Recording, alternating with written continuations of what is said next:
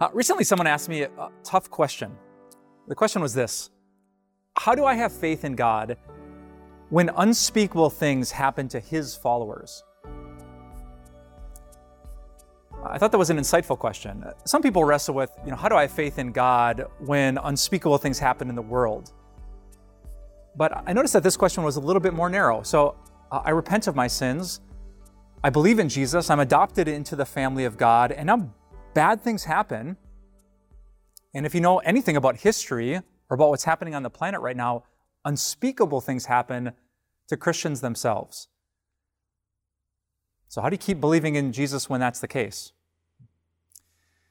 Now, I thought the timing was fitting. Just this week, I got an email of the top 10 places on our planet where Christians are most persecuted.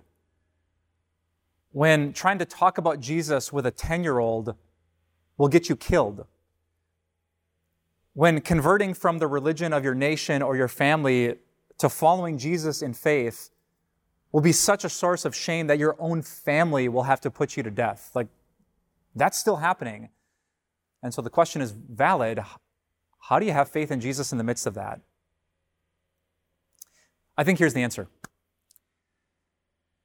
Because Jesus wants you to have faith not for the sake of this life, but for the sake of eternal life.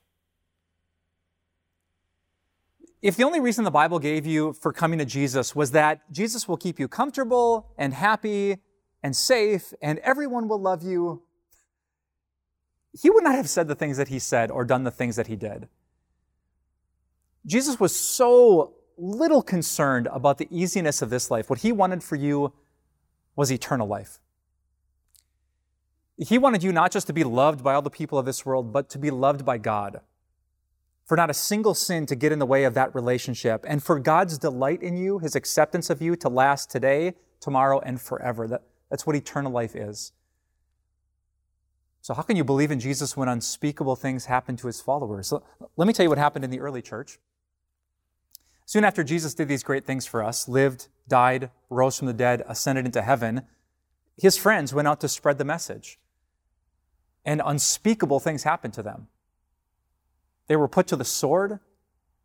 The religious leaders picked up stones and killed Stephen. They were flogged, tortured, jailed, separated from the ones that they love. Did they lose their faith? Here's what happened in Acts chapter 5. The apostles left the Sanhedrin, the Jewish Supreme Court, rejoicing because they had been counted worthy of suffering disgrace for the name. And day after day in the temple courts and from house to house, they never stopped teaching and proclaiming the good news that Jesus is the Messiah. If you only want to follow Jesus to be healthy and wealthy, don't bother. But if you want some really good news, that there is eternal life, life that's worth suffering for in the here and now, let me tell you about Jesus. He is the Messiah, the chosen one to take away the sins of the world and to bring people back to God. Believe in Him and just like the apostles, you can rejoice even when life is hard because you know there is a life that can't be touched eternal life in His name.